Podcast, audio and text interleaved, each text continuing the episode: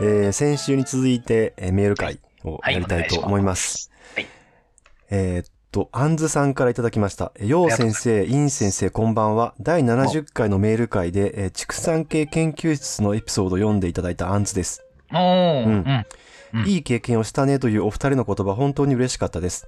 えー 当時は奨学金の関係で、のたうち回るように論文を書いていて、自分の能力不足ももちろんあったのですが、科学と丁寧に向き合えていなかったのではと、後ろめたい思いがあり、友人にも当たっていたような気がします。はお手紙を書いて、えー読んでいただくことで気持ちが整理されていく思いがしました。あ。うん。え今回は全く話が変わりまして、え方言萌えについてメールさせていただきます。全く違う。はい。ありがとうございます。よう先生が少し焦った時に、えーあかんと関西弁になったツイートに、えー萌えを感じました。えー研究室で隣のデスクにいた兵庫出身の先輩、かっこ女性のことを思い出しました。料理とお酒が好きな方で、なあなあ、今日うちこうへんと言われると、同性ではありますが可愛くて仕方なかったです。えー方言萌えだと確信するのですが、えー方言を欠落とは思えず、自分も喋ってみたい憧れも少しあるし、えーいや、ギャップなのかなと燃える、燃える理由をうまく言語化できません。えー陽先生、陰先生は方言萌えはしますか？方言にまつわるエピソードやえー作品、アニメ、キャラクターなどあれば教えてください。私が思いつくのは、えー高知競馬を舞台とした漫画、えー太陽の巻き場王です。巻き場王あったね。土佐弁が可愛く、また感情もこもる気がして泣けました。えー映画、この世界の片隅にの鈴さんの広島弁も心に響きます。うん。イン先生がたまに、えー、ヨウ先生に、えーあなたという時は北海道っぽさを感じます。うん。あ大泉洋さんが、えー水曜どうでしょうで、えー、ディージンに、あなた方ね、と意見するときや、えー一発行こうよで、木村洋二さんと、えー あなた、あーたという言い合う場面が思い出されます。えー もうすぐ新年度ですね。環境が変わって忙しくなることもあると思いますが、お体に気をつけてお過ごしください。読んでいただきありがとうございました。ということでいただきます。ありがとうございます。うん。相変わらずそのメールの情報量が多いっていうね、あの 方が、そういう方が多いっていうね、あ のテーマがいくつかあるっていう。確かにね、一個に答えられないという、このね、面白さ。うん。このそのでもいいな。うん。前回その送っていただいた、えーっと、なんだっけ、その定量的研究と、うん。その質的研究と量的研究家だったかな。うんうんうん。大体、えっと、まあ、う僕、俺らがやってるのはうち量的研究が多くてさ、そのたくさんサンプルを集めて、その平均とかの違いを見るみたいなさ。はい。で、それはいをね、で、質的研究っていうのはその一人に深くインタビューをしたりして、うんその数学的に、統計的な処理はできないけど、こう一個一個サンプルを丁寧に集めていくっていう研究方法もあるんだよみたいな話を一致がしてたよね、確かね。うん。で、まあそういうのを、違う話だ。うんうん。で、多分、で、で、この人は前回、そのそういう質質的な研究をしてる人に対して、それじゃダメだみたいなことを言っちゃったっていうこと、後悔があるっていうね。う ん確か、に、えっ、と、まあ、畜産系でもそうです。まあ、せ生命科学系のところにいるとさ、そのはい精神医学とか除いてね、まあ、たくさんサンプル集めて統計処理するっていうのは基本だから、うんあるよね。うん。ううんん。で、まあ、奨学金の関係でのたうち回るように論文を書いていてって、これさ、一生だよね、みんなね。あの、研究、これ別にあの、大学院生とか奨学金に限ったことではなくて、そうなんだ。ね、あの、研究員になればさ、やっぱり、スタッフ、じゃあ、その、研究費取らなきゃダメだってのもあるし、あもちろん PI になってさ、研究室を持ったらよりそういうプレッシャーが強くなるからさ、そうですよね。一生のたうち回る覚悟をしないとってことだよね。うんですよね。そういう仕事だもんな。いや科あ学と丁寧に向き合うっていうのはまあ年々難しくなってるしね、そういう意味でね。それはちょっと非常に説明が必要なセリフなんですけど、どういうことですか？やっぱ短時間で成果を出さないとお金がもらいにくくなってるっていうのもあるし、コストもなかなかなく、まあ、どうしても増えないから、その、とりあえず成果を出さなきゃっていうことではやっぱり、でとりあえず、とりあえずまた論文をさ、早く仕上げたいって思うってことでさ、その、自分がやりたいテーマとは何なのかとか、この分野に今、本本質的に必要なことは何なのかとか、うん。そういうこう、大事な、大事で長期的なことを考えるよりも、うん。目の前のとりあえず論文になりそうなことをやって、研究費を稼いで、ラボを運営していくってことにのたうち回らざるのたうち回らざるを得ないっていう現状はまああるよね。なるほどね。あーいやいやいや、あの、研真の研究論を始めると、またこれまた揉めるんですけど、うんあの、ちょっと両極端の人を見てきた気がするんですね、僕、その研究に関しては。うんだから、インパクトファクター1000点超えで、ビッグラボを、超ビッグラボで、次から次へとっていう人がいる射程距離内でのたうち回るタイプの研究者と、うん。うんまあ、大体同年代で研究してるっていうと、うん全然逆側にいて、もうなんか臨床医とかで、あの全く大学に関わらないんだけども、1年に1回ぐらい、なんかちっちゃいんだけど、すっげえ切れ味のある症例報告を出してて、俺のは研究じゃないよとか言いながら論文だけ毎年1本ずつ書いていく人みたいな、なんか、その両極端にいる人だけ楽しそうで、あと真ん中全員死にそうな顔してるっていうイメージなんですよ。研そのね究が。臨床医で臨床報告を書いてるっていうタイプの人は、うんその医医療全体にいることだけど研究でお金を稼いでるわけじゃない。そうだ、研究でお金を稼いでるわけではない。うんでそれが多分えーっと研究者としてはいいと思うんだよ。なあやりたいことやれるから。うん、ああより本質的なことができるっていう意味ではさ、ああうん、だああから職業研究者ではないんだよねその人は。そう。で、大体そういう人たちって職業研究者になり損ねた人が結構いるんですよね、やっぱり。あーまあなり損ねたっていうかだからいいあの医学系の場合はさその辺がちょっと特殊事情とかあるよねいろんなそのまあさ、えーとそうですね基礎基礎系とはまたちょっとうん。基礎例えば基礎生物系とはまた違う事情があるからね。そうですね。ううんん、そうだな。食えるんですよね、とにかく。うんなんとか。そうそうそうそう。そうなんだよな。そうだ。確かに研究でこう飯を食おうと思った話は全然違うんだよな。うん。なんですけど結果的に研究を楽しそうにしてる人って研究で飯を食うのを諦めてる人の中にいるんですよねたまにね。あいうんそうそうそうだから、うん、そうだね文系だとさやっぱ在野でやってる人とかさ、ああ在野でね。うん、そうかだらそのどっちがいいとかっていう話ではなくてまあ、うん。いろんなスタンスの取り方があってでそれぞれまあ自分に合う合わないがあってさ自分でやりたいこととのそのあの整合性とかもあるからさ、確かにな、うんやっぱりそれ職業研究者っていうとその本当に自分がやりたいこと以外の仕事がどんどん増えてきますよね。そうそうそう、ねうん、うん研究費を取るっていう一点にそのいろんなものがあの のしかかってくるっていうねだよな。よしじゃあ方言萌えの話しようか えーっと確かに。そっちもいいんですよ、この人。うんそうだ。うん。うんこれね俺方言についてちょっと考えたことあるんだけど、まあ、自分がその関西出身だからねはっは。うんで、まあ、ほ北海道にも北海道弁があるわけじゃん？はい。で、はい方言だから可愛いってわけじゃなくて、やっぱ方言ってブーストだと思うんだよね。ブースト。うん。んうん、なるほど。だからその、の、ねえねえ今日うち、ううち来ないっていう言い方と、うん。なあなあ今日うち来おへんっていう言い方のどっちが可愛いかっていうのは多分その言ってる人の可愛さだと思うんだよ、もともとは。でその可愛さが、うんその、どの方言だとどうブーストされるかっていう問題だからさ。なるほどうん、ね。だ多分この兵庫出身の隣のデスクにいた女性は別に標準語で喋ってようが他の方言で喋ってようが多分可愛い人なんだよ。なるほど。うんあなるほどね。うんあわかるわかる。うんわかるな。言いたいことはわかる。う んで、イッチーはさ、ええ微妙になまってるタイプの札幌市民じゃん。そうです。うん。年々。ねねね。なんか年々えーっとさ、札幌って結構面白いなと思うのは、ものすごくなまってる人から全くもうほぼ標準語っていう人までグラデーションがあるじゃん、綺麗に。そうですね。うん。うん。全くそう。うんで関西だとさ、そううん。えーっと、まあ、少なくとも土着の人って、そこで育った人っていうのはさ、全員関西弁を喋ってるわけだよね。うん、確かに。うんうん。で、そのあんまグラデーションがないんだよね。その方言のきつい弱いはあるけど、標準語とのグラデーションってのはない。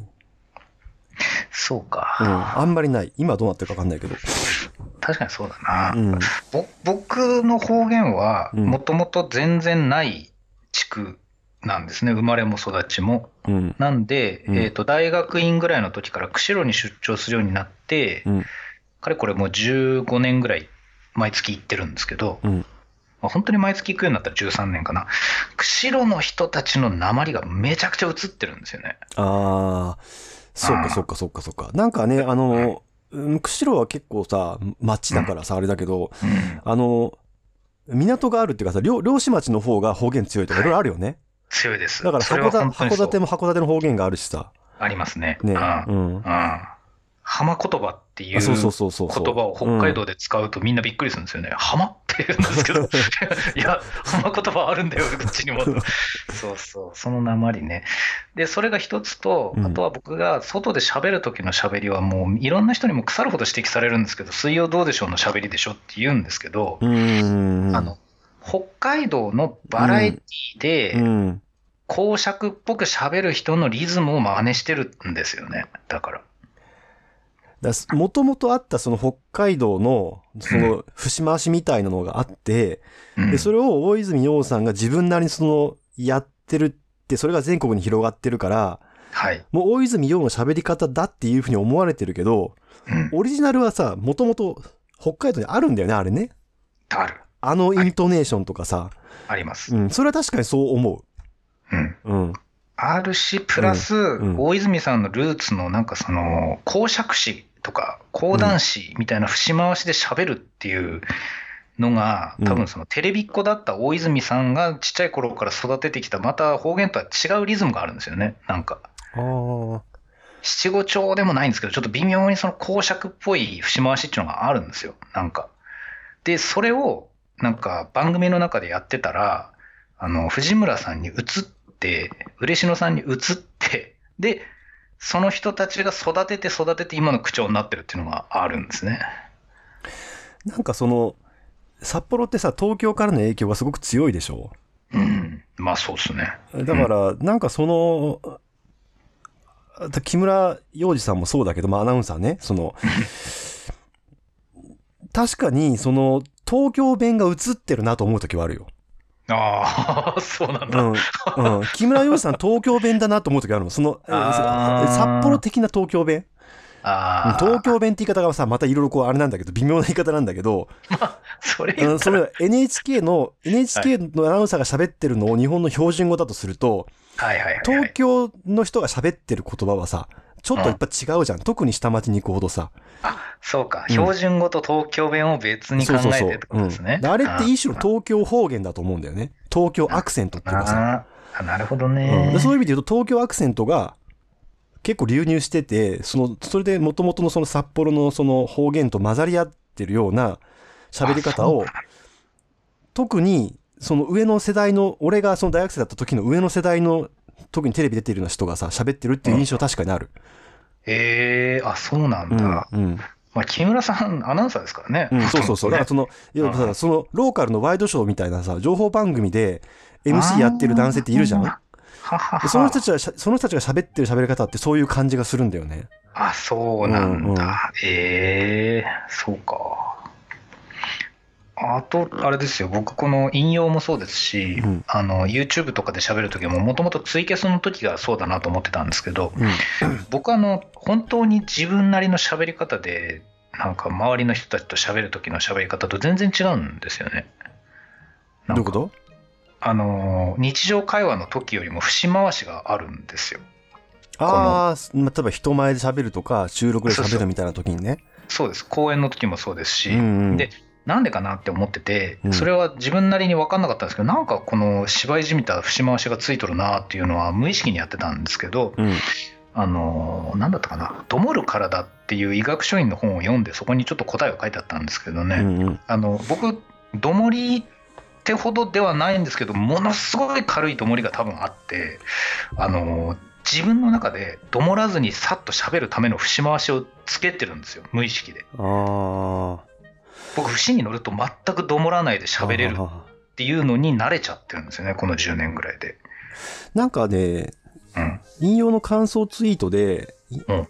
引用だったか、まあ、いイッチーのそのね、うん、抑揚の付け方っていうかさ、う歌で言う、なんとかっていう用語があって、それ言ってたんだけど忘れちゃったんだけど、あ、そうなんだ。要はその、うんえっと、い歌ってさ、歌唱ってその強弱つけたりとか、いろいろこうあるじゃん。リズム取ったりとかさ。はいはいはいはい。うん、あるある。イッチーの喋り方はそれが素晴らしいって言ってたんだよね。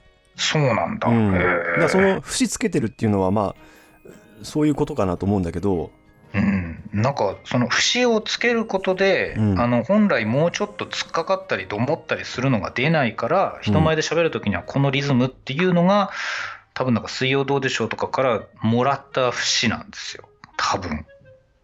それでなんか普段喋る時よりも鉛がきつく出るんですよね。ああなるほどね。いや確かにあのその水曜どうでしょうとか木村洋二さん的なさあの節回しって喋りやすいよね。喋わりやすいです。かるわかる。それはわかる。俺できないけど。うん。伝わった伝わった、うんでそういうことなんですよ。だからすごくきつく鉛が出てくるんですよねだんだんまあ一致それじゃなくてもちょっとなまってるけどね 全然なまってないってさっき言ってたけどおかしいな。全然なまってないはずなんだけどな。おかしいな。完全に標準語だと思ってたんだけどな。うん、まあでも俺もねその、えーっと標標準標準語かそうじゃないかっていう微妙な境目は分かんないみたいだねやっぱりね東京のに人に言わ言わせると分かんないネイティブじゃないってことだね、いただいたお便りの内容は、うん。どういう方言に燃えますか？なのに、自分の方言の解説を今してますね。どっちかっていうとね。うん、あのね うん。その方言は欠落かっていうさ、まあ、要は俺可愛いっていうのは萌えっていうのは欠落を愛する心だっていうさ。で萌えっていうのと可愛いっていうのはかなり通じてるっていう話をしたからだと思うんだけど、えーっとその欠落っていうのは自分がダメだと思ってるってことよりも世の中的にとか常識あるいは通例としてこれは正当なものではないあるいは正しいものではないと思われているっていうことなんだよね。もうちょっと広いんだ。ははだから、日本語っていうのは今現在だと一応その標準語が正しい日本語であってうん、スタあるいはスタンダードな日本語であってでそれ以外はアリューであるっていうようなさ、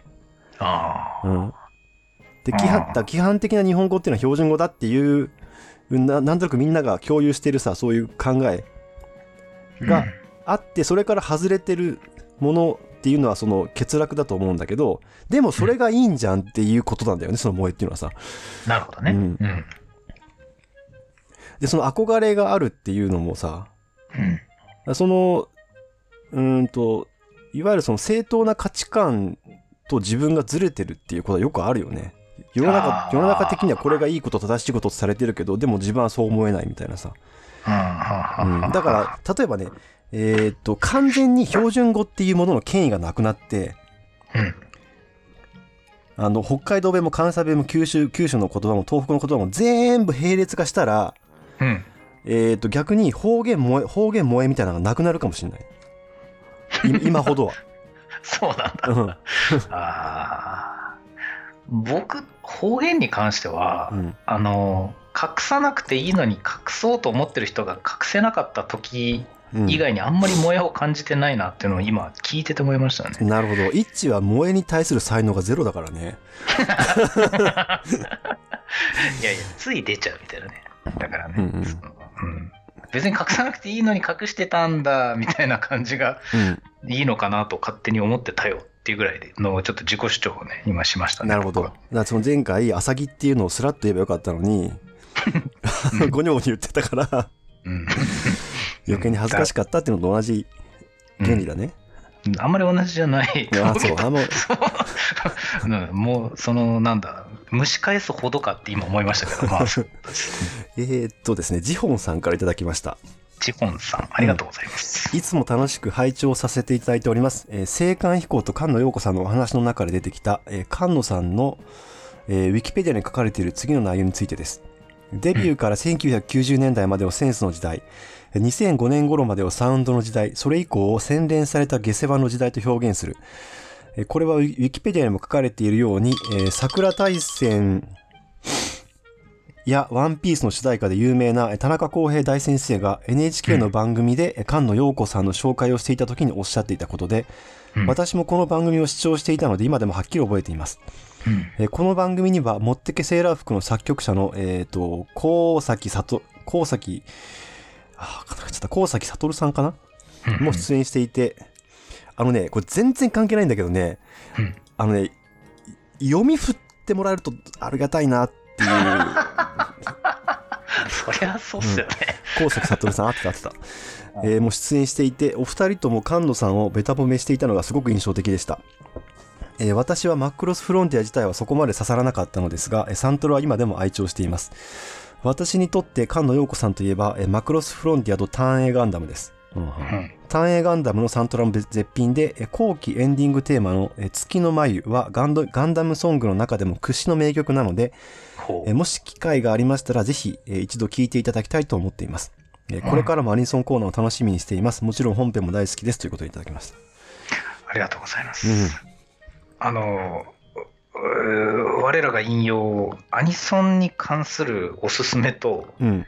分析というのがですね、メールの中に入ってくるという非常にありがたい番組ですね。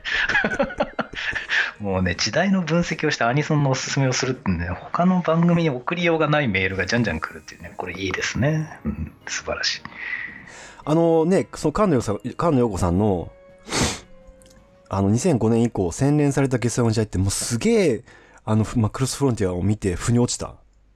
あそうですかうん。なんかやっぱり曲の味付けが濃いんだよね。うーん。ゴージャス？うーんとね、そうそう、豪華っていうのもあるんだけど、ほら、なんか決めみたいなさ、ほら、これ、なんか耳キャッチーでしょみたいなさ、わかりやすいのがさ、絶対入れてあるんだけど、でも全体に見ると別に品が悪くないっていうさ。なるほど、うん、な、なんだろうこれってすごいなと思ったんだよね。素人ながらに。何なんだろうな、ねえ。あのー細々と細部まで手を尽くしましたっていうことがやっぱり今は価値なんですかね？なんかね、うーんとね、うーん。化学調味料も適度に入ってるんだけど、上品な味みたいな感じなんだよね。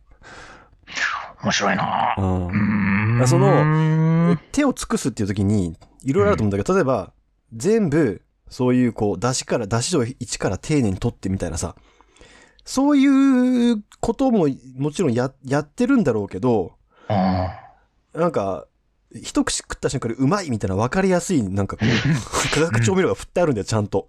ーなるほど、うん、でも安っぽい味になっってないっていうところが、その洗練された下世話っていうことかなと思うんだけど。うん面白いな。うーんそうかそうか。なんかいろんなことに通用しそうな話ですけどいね。やーすごいね。ポップになるってすごいね。ポップになるってすごいですね。うんいや、もう今本当それ以上のまとめのコメントが出てこないな。でもうん全くそうだな。文章も、漫画もそうっすよ。だって。いや、そうそう思う。だって、イッチーのさ、書いてるさ、本とあるじゃん、新書ね。はいはいはい。専門書じゃなくて新書の方ね。うん、新書、はい。あれはさ、その、ポップにするっていうさ、一応さ、うん。使命というかさ、うん。あの、モチベーションもあるわけでしょ？あります。あります。新書はすごい真面目にそれをやりましたよ。うんだから。うん。そのなんかだんだんさ、うん。本を書くごとにさ、そのポップさが上がってきてるよね。こう精度が上がってきてるというかさ。そうなんうんだ。いや、それはありがたいかもしれないな。うんでもそうか、やっぱそうなんだな。うん。あの編集者がうん僕のその使い方に慣れてくるんですよ。会社が違ってても。あここをここを引き出せばいいんだなっていうのがだんだん分かってくるってことね、みんなね。企画も通りやすいんですよ、最初から。だからあー、うんうん。あ類章として上げてくる本の精度が上がって、うん。この著者はこういう書き方ができるっていうのが最初から企画書に盛り込まれて、目次があっという間に出てくるんですよね。うーん、なるほどね。うんうんうん、それに沿って書くとストレスがなく書けるっていう風に、だから使いやすく導かれていくので、多分精度が上がってくるんでしょうね。うん。あとは、一番最後に書いた新章は、うん。中高生向けっていうターゲットだったんですけど、うんうん。中高生向けに書くっていうのがすごい僕には合ってるんですよね、だから。うん。多分。そのね、分かりやすくするっていうさ、うん。まあ、一つのね、手段ではあるけど、うん。まあ、ポップさっていうことに、どれどれぐらい広く読まれるかってことにもやっぱり大きく関わってくるんだろうなと思って見てるんだけどさ。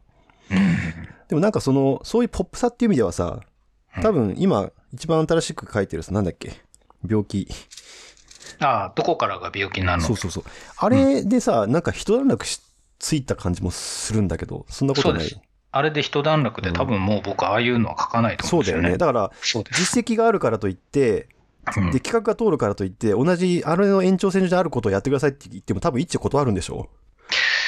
もう来ないんじゃないですかね。来ない。あ、そうか、そう。もっとじゃあ、うん違う切り口で、その実績を踏まえた上で違う切り口で、ちゃんと企画を通して持ってきてくれるだろうから、そういうのが来たらちゃんとのの乗っかって受けようと。いやー、なんかですね、うん今先輩にそうやって言われて僕改めて思ったんですけど、僕それほどいい著者じゃないんですよ。多分そうですか。うん、めんどくさいい。ってこと？性格がめんどくさいってこと？いや、それは 別の機会にそこはお叱りを受けるとして、そうじゃなくて、はいはいあのやっぱ、えっ、と、あれ、この回かな、前回、この回か？に言った、あ、研究者の話、さっきあったでしょ、あの職業研究者と、そのそうじゃない研究者の話、さっきちょっとしたしましたけど、うん。い医者で研究してるっていうのと、研究者で研究してるみたいな話あるじゃないですか。うんうん。あの書籍もやっぱり本で食ってる人かどうかってすごく大事で、うんあの僕か、書籍の印税で食うことを目標にしてないじゃないですか、うん。仕事的に。うんうんやっぱりですね、そういう人に、また書いてくれ、また書いてくれっていう空気は全くないんですよね。うん。なるほど。ないないんですよ。だからやっぱり類書をこいつに出させるってしたら、そこはもう一般書で売れるっていう実績があれば別ですけど、うんうん。僕は別にそうではないんで、多分もう依頼自体が来ないんじゃないかなと思うけどなそうですかその代わり来ても断るというより、あのもう書いちゃいましたって言っちゃうと思いますね、普通に。うんまあそれについてはもう書いたからっていうねそうですね、もうありますみたいな。あとは、えっ、と、この著者がもっといいの書けますよって言っちゃってます。2回くらい。ああ別の人をおすすめしてるってことねしてますね。うんしかもその2人もう書いてるみたいなのがあるなっていうぐらい。うん。まあそれだったらねそのだから職業的に書いてるんだったらそう思ってもまあ自分が受けるかっていう判断もあるけど、うん。まあ、そうじゃないんだったら、まあ別の人に回すっていう選択肢になるよね。ね、なりますね、うん。その上で僕ちょっとなんか自分で良さそうなものが書けたら今度は自分で持ち込みたいと思う感じですなるほどね。うん同人誌もどうなってんの？同人誌は、うん。あの社会情勢的にそれどころじゃなくなったって前回収録の時に僕言ってるんですけど、うん。それっぽいことを、うん。でもその後社会情勢を追ってったらあの分振りとかが社会情勢的に中心になりそうじゃないですかいろいろ。まあまあでもねその一致がやるとしてももうちょっと先のさ。でさっきの。まあそうなんですけど、うん。いやいやいや何を言いたいかというとその印刷会社が大変っていうツイートを見つけてうんうん。そのいろんなイベントが中止になるから、うんそしたら逆にやるかっていうふうにちょっと今一瞬回って今考あえ始めたところ応援するためになんか同人誌作るかっていうのをちょっとまた真面目に考え始めてるとこです逆に。あなるほどね。なんかさ、うんイベントにはいずれ出すとしてもさ別に先に通販やるとかってもいいわけだからね、そうなんです。ブースとでかでね。そうなんです。で幸いなんか僕、あの医者であっても医者でなくてもいいんですけど、うん。ちょっと仲いい人たちと対談をするとか、うん。文章をお願いするとかってこともできなくはないよなっていうことを考え始めてて。うん。だからなんか印刷書を応援するためになんかちゃんと本を作って自分でも書いて誰かにも頼んでみたいなことでちょっとしたちっちゃい文化祭っぽいのやってもいいよなっていうのを最近考え直してるところですね、うんちょっといろいろ企画を考え直し中。うん。うん別に一人で書いてもいいわけだしね。うーん。全部。ね。いや一人でね。そうね、ちょっとなんか書けそうなものが2つくらい昨日あったんですけど、そう、うん、別にその商業じゃないから何十万字も書かなくてもいいわけじゃん。薄くていいわけだからさ、ね。そうっすね。うん、そう。えっ、とね、つ先輩また、あと3週間ぐらいしたら次また収録するじゃないですか。うんその時また違うこと言ってる気がする。いやまあねあの同人誌自分でやりたいようにやればいいことだからあの 意見が変わってもいいんじゃないでしょうか ちょっと見ててくださいというね。はいうんまたまた喋ります、それは。ええじゃあ最後に一本読んで終わりにしようと思いますが、はいはいはい。はい、えっ、と、シンクロックさん、えー第80回メール会にて、うんえー喫茶店の片隅系トークラジオ引用、アニメ話専門の外側雑談っていうさ、あの、これなんか、なんつうの、あの、ライフの話をさ、した時にめちゃタイトル、サブタイトル長いみたいなことをさ、あなったじゃん？あ、あ。あ、なりました、なりました。うん引用だったらっていうのでた送ってくれたんだけどさ、なんか。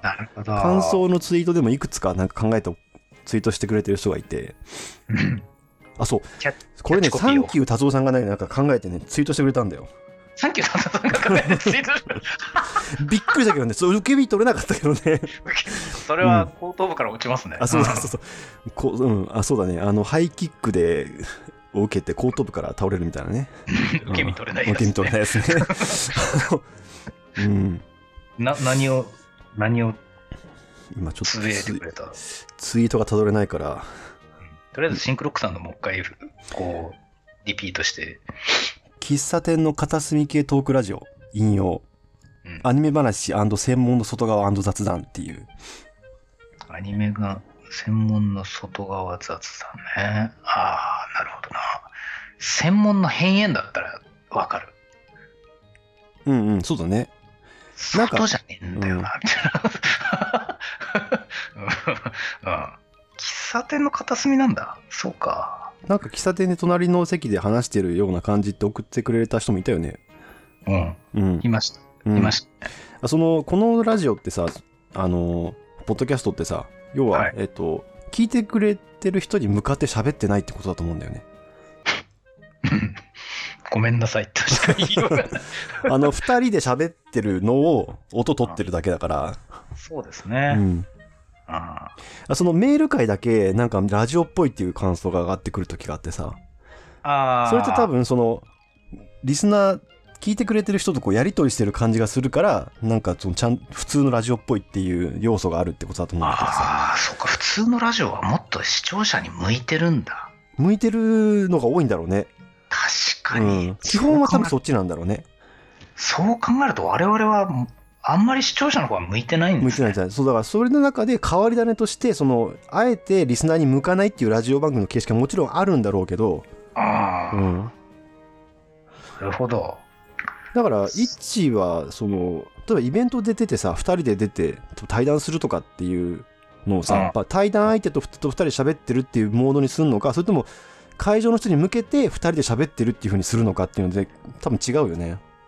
それは下手すると会場に向けて喋ると聞いてる人はせっかくやってきたのにいつもと違うっていう違和感を持って帰ることになるのでは？あ、違う違う違う。医療、医療系のさ、いやつにさ、イッチが出ててさ、ああ、はいはいはいはい。うん、例えばその大塚先生とかと出て喋るっていう、あるいは、あの、タラレバさんとさ、二人で司会で出るっていう時はさ、やっぱり、えっと、はいその会場にいる人に向けて喋ってるよね。二人で喋ってるじゃなくて。そうです。うんはい、そうですね。あれをやればラジオっぽいってことなんで、多分、あその音声でやればね。なるほうん。どね。ああいう、うん。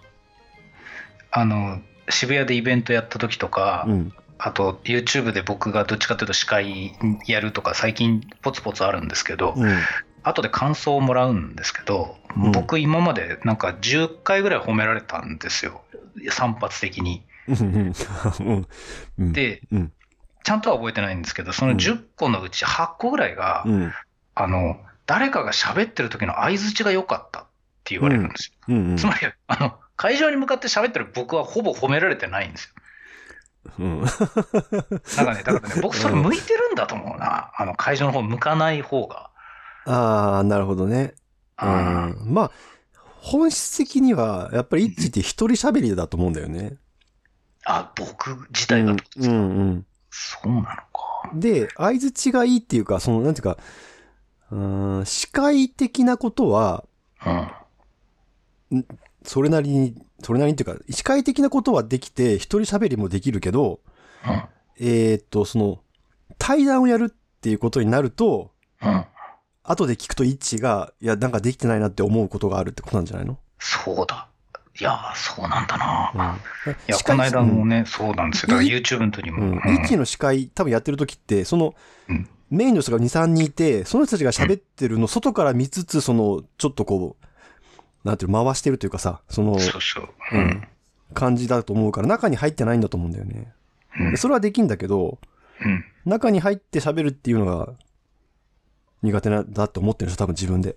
うんめちゃくちゃ苦手だって思ってます。だから死ぬほど苦手で絶対やりたくないみたいな。そうなんだよな。そうか。あ、それでか。わかったわかった。だから、僕と先輩が喋ってる、こうやって喋ってる引用の時は、うん。まあ本当ごめんなさいですけど、多少音声がポンコツな僕のヘッドセットが死んでても、そんなに問題にならないんだ。視聴者向けに音を届けようと思ってないんだ。なるうんうんほど。うんうん。まあそれは、それはあると思うけどね。あその、そっか。でもさ、そう、イッチがさ、なんかさ、後で自分でこの引用を聞いてて、うん。えっ、と、その、あ、相づちがさ、リアクションがうまくいってないって言ってたじゃん、何回か。うん、いや、いまだにそう思いますね。うん うん。うん。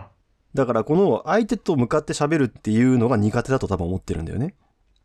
ああ。だから一人で喋るか、司会としてその場の外側、半分外側にいて喋るっていうのはいいんだけどってことだよね。そうか。うん。ああ。なるほど。うん自己評価なんだ。そういう。そういう自己評価を一致はしてんじゃない？で。もともと、もともとには多分、その、い一致は最近言わなくなったけど、あの、荒木くんと同じようにさ、友達ができたら人間強度が下がるみたいなことを言ってたじゃん、昔。いや、まあ、なんていうかさ、昔のさ、その2チャンネル的なノリなのかなとも思うんだよ。その、本心がどうのとかじゃなくてさ、ネット上の振る舞いとしてね、みんな別に友達じゃないっていうさ。わかるわかる。うんわかるわかる。うんよよく言ってます。今でも言ってますね。ううんうんん言ってる言ってる。うんあの、哲学者のね、千葉雅也さんの本、最近よく読むっていう話を何度かしてるんですけど、うん、あの、今、接続するのが非常に増えた時代なので、他者と。うん、うん、いろんなチャンネルで他者とつながってつながって過剰になっていくので、うん、いかに切断するかみたいなことを、ちゃんと哲学で書いてるんですけど、うん。僕、その哲学がわからないんで、言葉だけ借りたんですけどね、そうだ綺麗綺麗と思って読んでました。だから、他者との関係を、どこまでも綺麗みたいな、こう、感ああ、ね、うまあ、もともとの性格なんだろうけどね。でも逆にそういう人の方がたくさん人がの場所が、たくさん人がいる場所、まあ、ツイッターの中もそうだと思うけどさ、じ そうですね。そういう中にいいるいることが逆にできるのかもしれないけどね、こう適当にこう、距離感が取れるみたいなさ。そう。それはあるな。うん僕、あれなんですよ。総合フォロー今10万人いるんですよ。うん。フォロワー数はうんもっといっぱいいる人いっぱいいるんですよ。確かに。ああ、そっかそっかそっか。15万人フォロー、20万人フォロー、うん60万人フォローまでいるんですけど、うん。相互フォロー10万まともに見てる人はそんなにいないので、ああ、そうだね。そうなんですよ。だから僕うん実は接続数で言うと多分、うん一方通行じゃない接続数はトップクラスなんですよ。うん。で、全員を切りたいんですよ。だから、サクサクサクサク。毎回毎回。繋がっては切る、繋がっては切る。あ、そういうことね。ああ、つながりっぱなしにはしてないから逆にまあできる。ことだと。あ浅く、浅く大量にっていうことなんだと思ってるんですけど、怒られてばっかりやるな。本当に。なんでだ？怒られてる時は輝くからね。はい。じゃあ、いいですかね。ちょっと待って。はい。受け身の取り方がうまいってことだと思いますよ。うんねちょっとサンキュー達夫さんの探しといてください。わかりました。はい。じゃあ、えっ、と、まだメール残ってるんですけど、次回また読みます。おー、なるほど。はい。はい。えー、今日は以上です。ありがとうございます。ありがとうございました。